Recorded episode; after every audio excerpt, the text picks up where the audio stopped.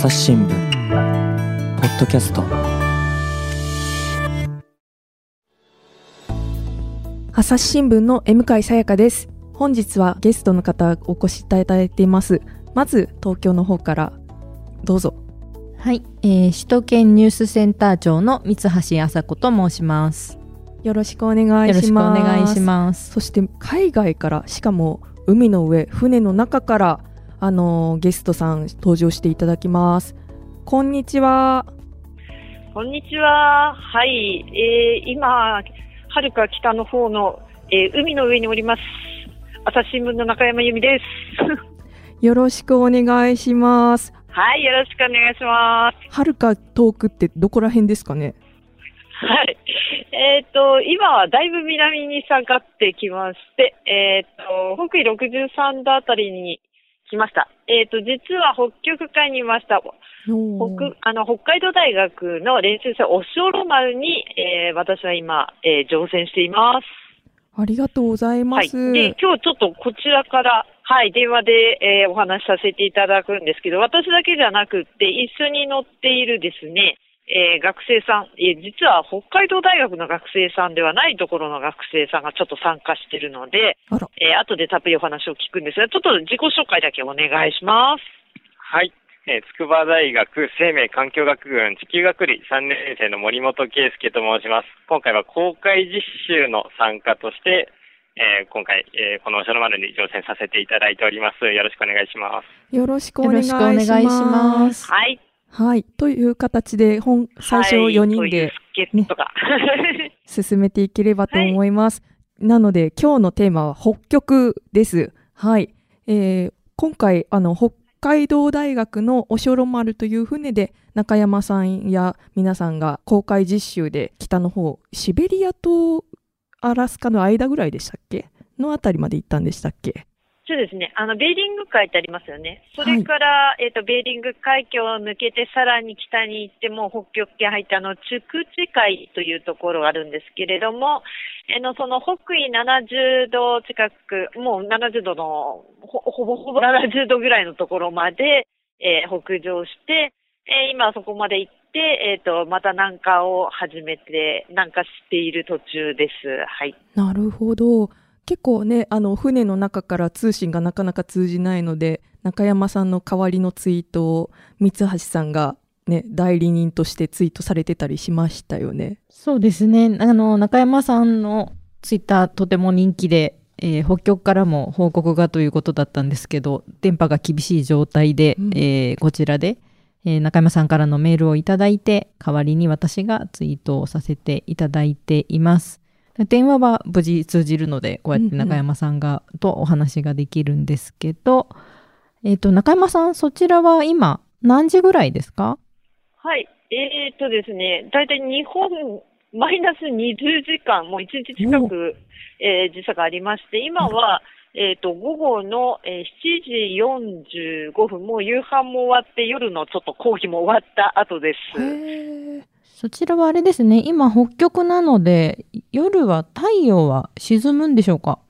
あ、えーとですね、もうあの北極圏よりも南にもう今下がってきているので、えーと、夜は暗くなります。そんな真っ暗にはならないですけれども、うんうん、えー、かなり、はい、暗くなるようになりました。うーん、ちなみにこちら東京の方は、えー、さんじよんじゅうよんふんですね。なのでだいぶ時差がいちにち近くあるけれど、なんかそういうのを聞くと面白いなと本当に思います。ちなみにそもそもなんですけれど、今回おしょろ丸はなんで北極海に行ってるんでしたっけ？何年ぶりでしたっけ？はい、えー、北海道大学のおしょろ丸なんですけれども、えー、まあ調査船、水産学部の船なので、はい、えー、いろんな観測とか、えー、水産のためのいろんな調査で日本近海を普段は回ってるんですけれども、今回ごねんぶりに長期航海、そして北極海に来ることになりました。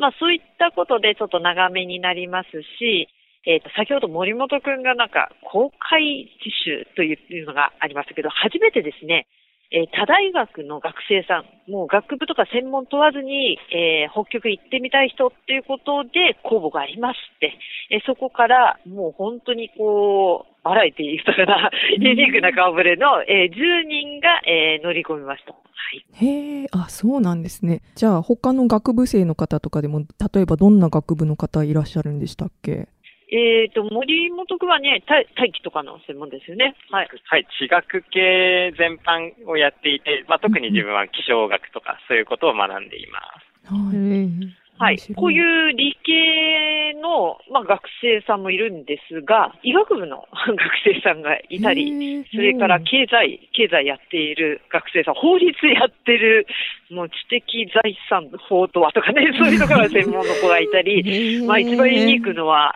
ね、東京芸術大の、あの、もうね、あの、美術の専門の子がいたりとか、本当に、あの、みんな、こう、あの、それぞれ専門がバラバラで、とてもユニークな、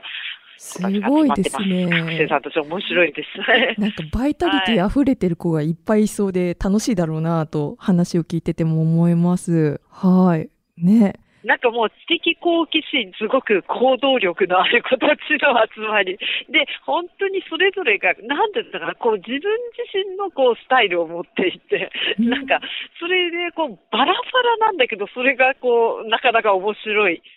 バラバラでいながらまとまってるみたいな、なんか不思議な感じでですね。なんか隣で森本くん笑ってますけど、どうですか？もう、本当に、まさにその通り、バラバラなんですけど、それが融合するとなんか本当に面白い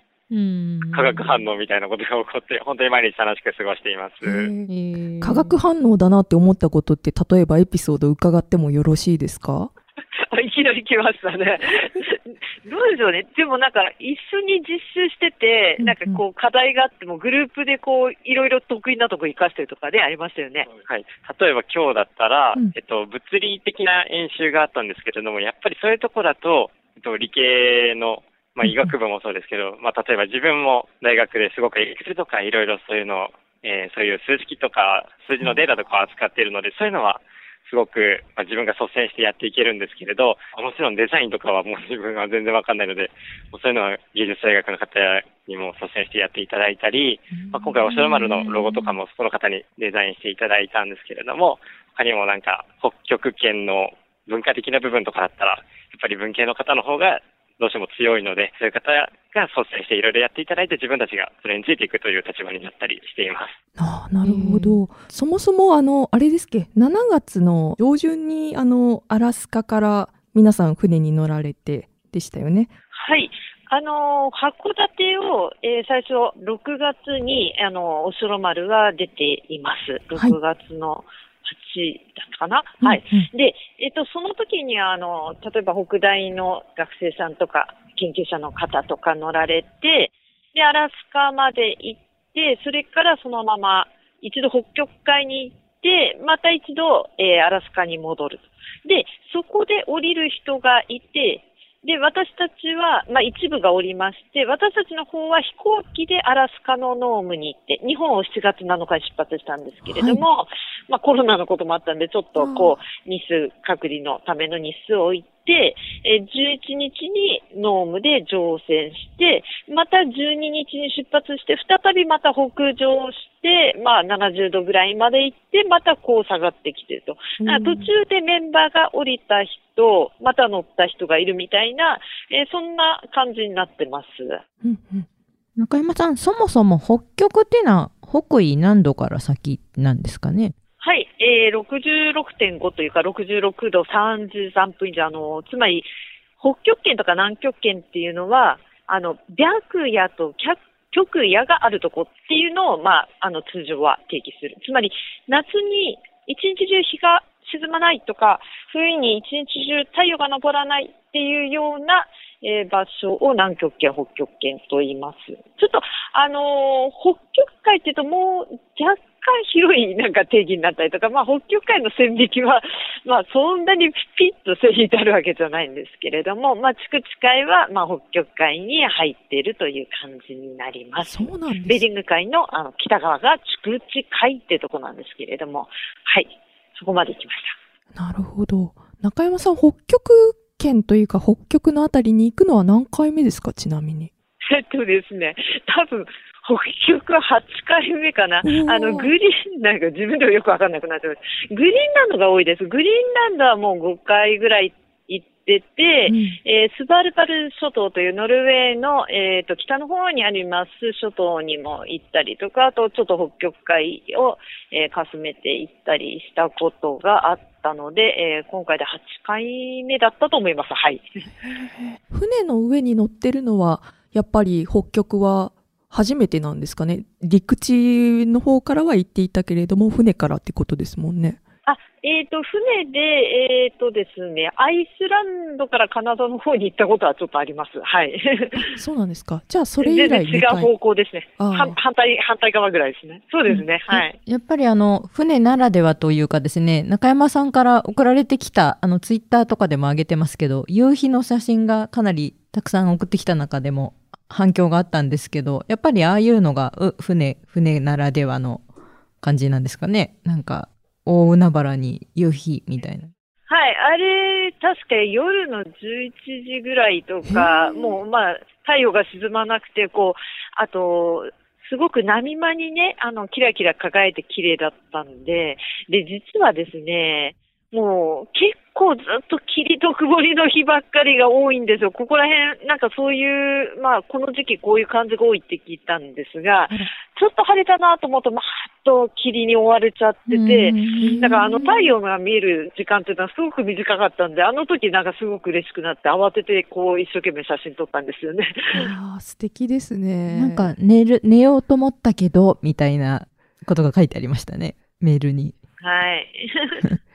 なるほど。ちなみになんですけれども、あの船あのアラスカノームから出港して、あの皆さん船での一日って大体どのような暮らし方といいますか、過ごし方をされてらっしゃるんですか？はい、えっとまあ本当ご飯の時間はもう朝昼晩と決まってるんですけれども、あの基本的にはステーション、まあ、つまり船を止めて、えー、観測するというポイントがもう決まっているので。それで大体今スケジュールが動いてきました。その北の方からそのポイント着いたら、えー、まあ一通りあの観測します。大抵こう採水、海水を取ること、それからプランクトンを取ったりすること、それからまあトロールで、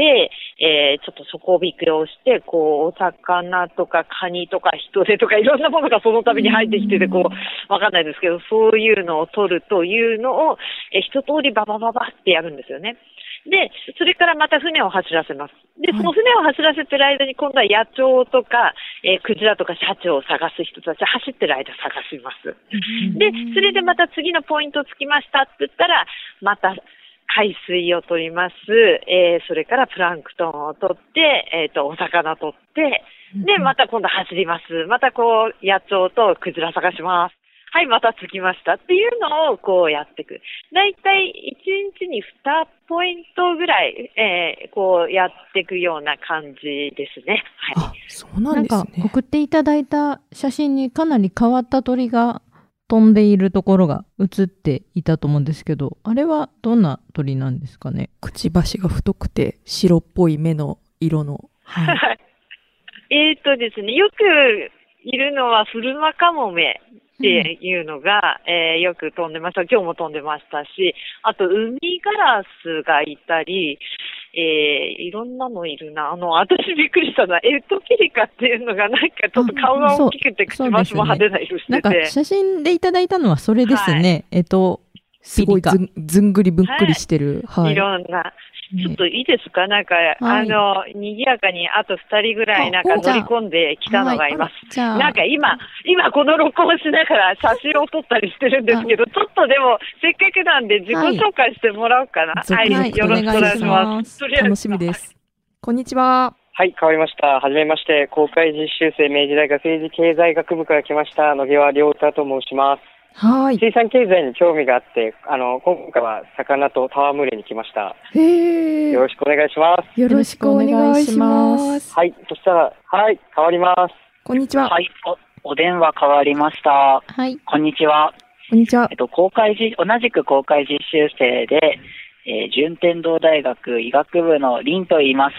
はい、北極や南極の医療に興味があって、うん、今回この船に乗ってきました。よろしくお願いします。あ、よろしくお願いします。やっぱりあれですね、バックボーンが全然違う学生さんばかりですね。そうですね。さんにんとも全然違いますね。面白いですね、すでに。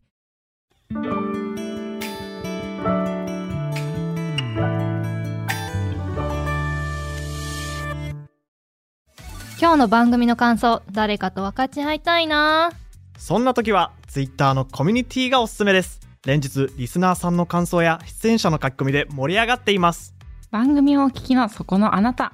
ちょっと作業を止めてスマホを手に取ってみてください。番組をスクロールやタップすると説明文が現れます。そこのリンクをクリックすればお気軽にご参加いただけます。皆さん、ツイッターのコミュニティに入ってくれるかな。いいとも。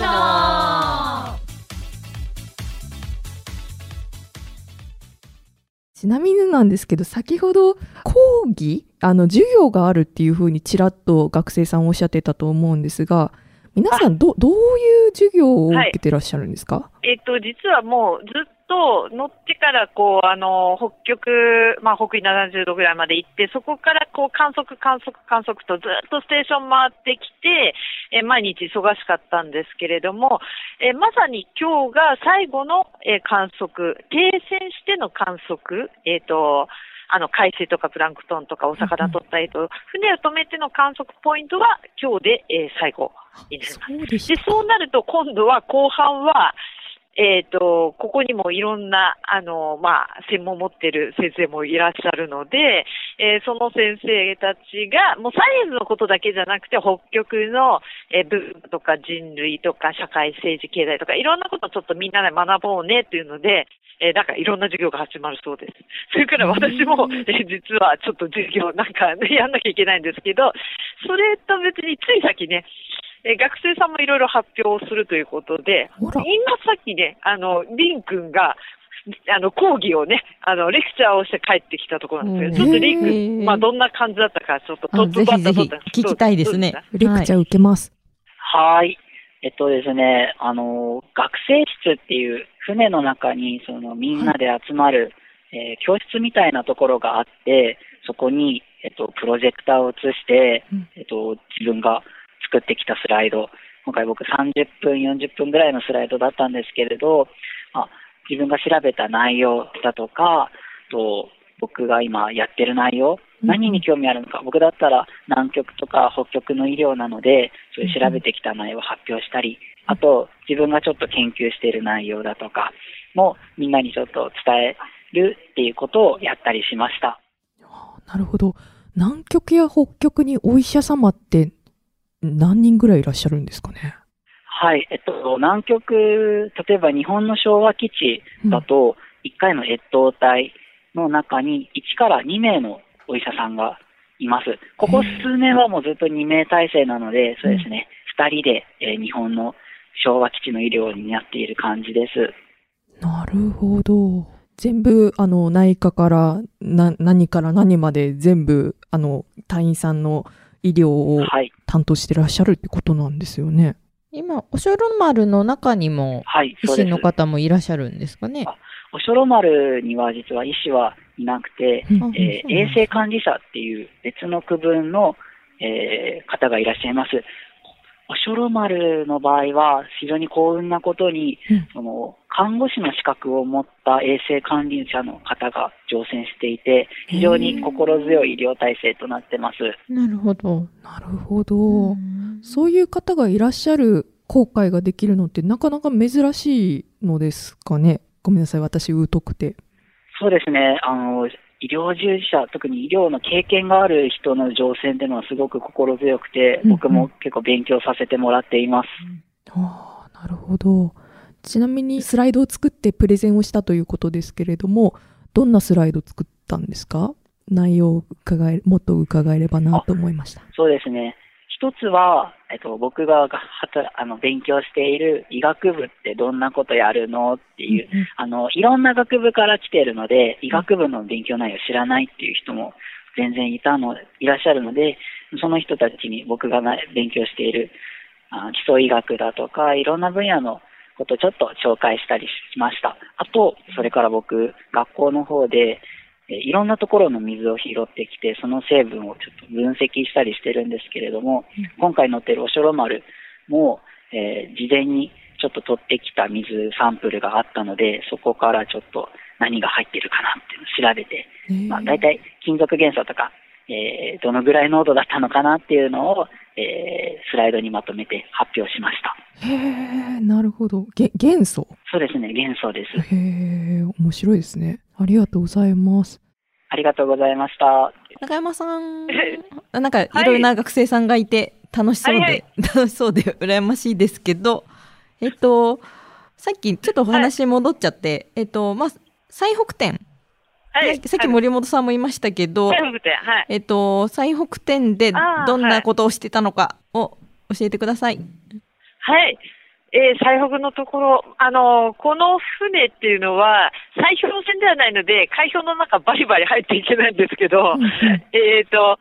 あのー、まあ、流氷が見えるところまで行きたいなというので、流氷域の近くまで、えー、行ってみました。で、それで流氷辺が見えた向こうの方って言って、氷流れてこないかなって言って、一生懸命、えー、探していたところ、えっと、流れてきた氷を一番で見つけたのが森本くんでしたね。あら、はい、森本さんに、で、ちょっと森本くんに、ちょっとその時の、はい。はい、森本です。はい。えっと、ずっと霧の中で、うん、なかなか船も動けなくて、もう自分たちで、その船の一番高いところに上がって、流氷、少しでもなんか、ちっちゃいのでも流れてきたのを探そうという感じでやっていたんですけれども、うんうん、最初何かすごく小さな波じゃないだろうな、なんか白いなーっていうのが遠くに見えて、うん、で、双眼鏡で覗いたところ、なあれ氷かもしれないと思って、もう大きな声で左にじゅうど、えー、何百メートル先に氷がありますって、えー、でもう本当に、自分の中では感動しました。えー、すごいですね。なんかあれですか、視力抜群とかそういう。はい、本当に遠くにあって、はい。大体どれぐらい遠くだったんですか、それは。そうなんですよ。多分なんですけど、いちキロ以上、いってんごキロとか、そのぐらいの距離だったと思うんですけれども、なんかたまたま自分があの視力がとても良くて にてんゼロ ぐらいありまして、今までそれでなかなか褒められることってあまりないんですけど、いやいやなんかここぞとばかりに発揮して、もう、この時のために自分の目がいいんだと確信しました。へー、素晴らしいですね。なんか映画のワンシーンみたいですよね。うん、こちらにある。今時 にてんゼロ の人はすごいですね。私完全にメガネユーザーなので絶対無理な世界ですね。はい、ありがとうございま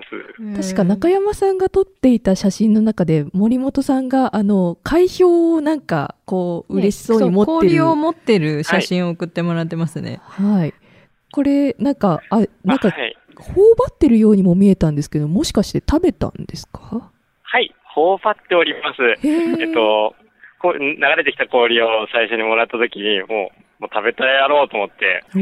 べたんですけれども、意外と美味しくて、まあ少しだけ塩辛いのもあるんですけど、やっぱり海氷が凍ったものなので塩分が取れていて、すごくちょうどよく美味しくかき氷のように食べさせていただきました。へー、すごい。でこれって何か網かなんかですくったんですかね、氷は。あ、そうです、網からすくってます。えー、だいたい大きさとしてはおあの長ささんじゅっセンチぐらいの片手でようやくつかめるかなみたいな感じの大きさですよね、はい、多分ね、うん、そうですね。これは持ち帰ったりは氷だからできないんですね。思い出の溶けちゃう思い出の氷ですけど。そうなんですよね。氷なので持ち帰れなくて、うんうん、まあただちょっと今切れ端をもらって冷凍庫に保存してるんですけれども、結局日本に帰ったら溶けちゃうよねと思って、なかなかちょっと日本に帰るまでに何度かしてその課題を解決したいんですけれども。なるほど。持ち帰れるといいなと思いますが、もし難しくても。あの思い出を持ち帰ってください、はい、そうですね。そうですね。水になっても同じ成分ということで、うん、そうですね、えー、大気のこととかも特にあのがあの勉強してらっしゃるということでしたけれども、他にその霧のことだったり、その現地の海の様子だったり、特に気になったことってございますか？はい、自分は特にやっぱり霧の中でも移流霧っていう現象がすごい面白いなと思っていて、北極の氷の上の空気がまあもちろん冷たいんですけれども、それがえっと、海の上に来ると、えっと、その冷たい空気が海の、海の上に来ると、えっと、凝結しやすい状態になって、霧が出やすい状態になるんですね。で、えっと、おしょらまるで言ったのが、その海氷の縁の部分なので、特にその氷と海の間の部分だったので、霧が出やすくて、それで氷を探すときにもなかなか霧がたくさん出て、そういうことなんですね。大変だったなというのがあったんですけれども。へ、じゃあ霧があったら、はい、もしかしたら海氷があるかもしれないっていう感じで、ちょっと心が躍ったりとかしたんですかね。そうですね。えっと、霧、えっと、えっと、北極の氷の方に近づく前の夜の日に、自分はすごい気になって、えっと、操縦室です。えっと、ブリッジの方に、もう一晩中じゃないですけど、もう夜中まで入り浸ってたんですけれども、と直前までは綺麗に晴れているような時間もあったんですけれども、氷が近づくにつれて、だんだん霧が濃くなってきたり、なんか遠くの方が霧が濃いなーって、あっていたところに、ちょうどレーダーにも氷が映り始めたとか、そういうのがあって、やっぱり実際に行ってみないとわからないような、まあ、特に実感してわかるようなこともあるんだなって、なんか学びを得ました。なるほど。あ、ごめんなさい。ちなみに、イリュウギリってどういう字で書くんですかね。異民族の異に、えっと、流れる、うん、流れるに、えっと、霧です。あ、映って流れる霧ということなんですね。なるほど。はい、なので、海氷から、の方から海の方に流れていくっていう。うん。うん、なるほど。あ、異民族じゃないか。あ、すみません。移動の異です。えー、移動の異に、めっちゃ、すみません。移動の異に、えっと、流れるに、霧です。すみません。うん、なるほど。え、あの、学生さん皆さんで、その、ブリッジまで行って、まだかな、なんか出てくるかな、みたいな感じで見守ったりしてたという感じなんですかね。それともお一人でですかね。はい、そう、えっと、一人で、もう本当に、まあ、み、皆さんね、眠いので、まあ、もう本当に夜中なので、あの、まあ、皆さん寝てしまっていたんですけど、どうしても自分、ちょっと氷に近づく瞬間に出会いたくて、もう本当に一人で行って、えっと、夜のじゅうじ頃に行ったんですけれども、もうなかなかつかなかったので、さんじかんぐらい一緒になってしまって。なるほど。じゃあもう日付を超えるぐらいまで頑張って頑張って粘って、わーって見てたんですね。はい。面白いですね。そうですね。ただ日付を超えたので、うん、あの、本当に幸運だったんですけど、その日付を超えるタイミングでちょうど、ちょうど太陽が出ていて、太陽が南中じゃなくて北中、北側で、えっと、一番低い角度になる時間にも出会うことができて、まあ、要するに、えっと、白夜なので、うん、真北に太陽がある状態もその時に、まあ、連れと一挙なんですけれども、見られてちょっと幸せというか、感激しました。はあ、素晴らしいですね。本当に。いや、その見た感動が私の心にもすごく伝わってきました。ありがとうございます。はい、ありがとうございます。朝日新聞ポッドキャスト。お話はつきませんが、続きは次回にお届けします。中山さん、あのはちがつ今後の、えー、ご予定を、記者サロンやら連載などのご予定をお願いします。あ、えーと今、えーと公開中なかなか通信が厳しいので、えー、ツイッターちょっと頑張ってえーといろいろと写真とテキストを送ってあげていただいてますが、えー、帰りましたらえーとはちがつのみっかに私たちはあの函館に着くんですけれども、そこから一生懸命記事とかいろんなものをまとめて、えー、くがつ頃にはえーとあの記者サロンでのオンラインイベントもしますし、それから朝日新聞の紙面でも連載をしたいと思ってます。もちろん朝日新聞デジタルでも発信とか、まあ、いろんな形で、えーまあ、たくさんの、えー、ことをあの皆さんにお伝えしようと思ってます。ありがとうございます。気をつけてあの皆さん元気に帰ってきてください。はい、リスナーの皆様もぜひ記者サロン、はい、そしてこの中山さんや一緒に参加してくださった学生さんたちの、あのご活躍、ぜひ皆さんで見守れたらいいなと思います。本日は三橋さん、中山さん、学生の皆さん、はい、本当にありがとうございました。ありがとうございました。はい、ありがとうございました。さよなら。さよなら。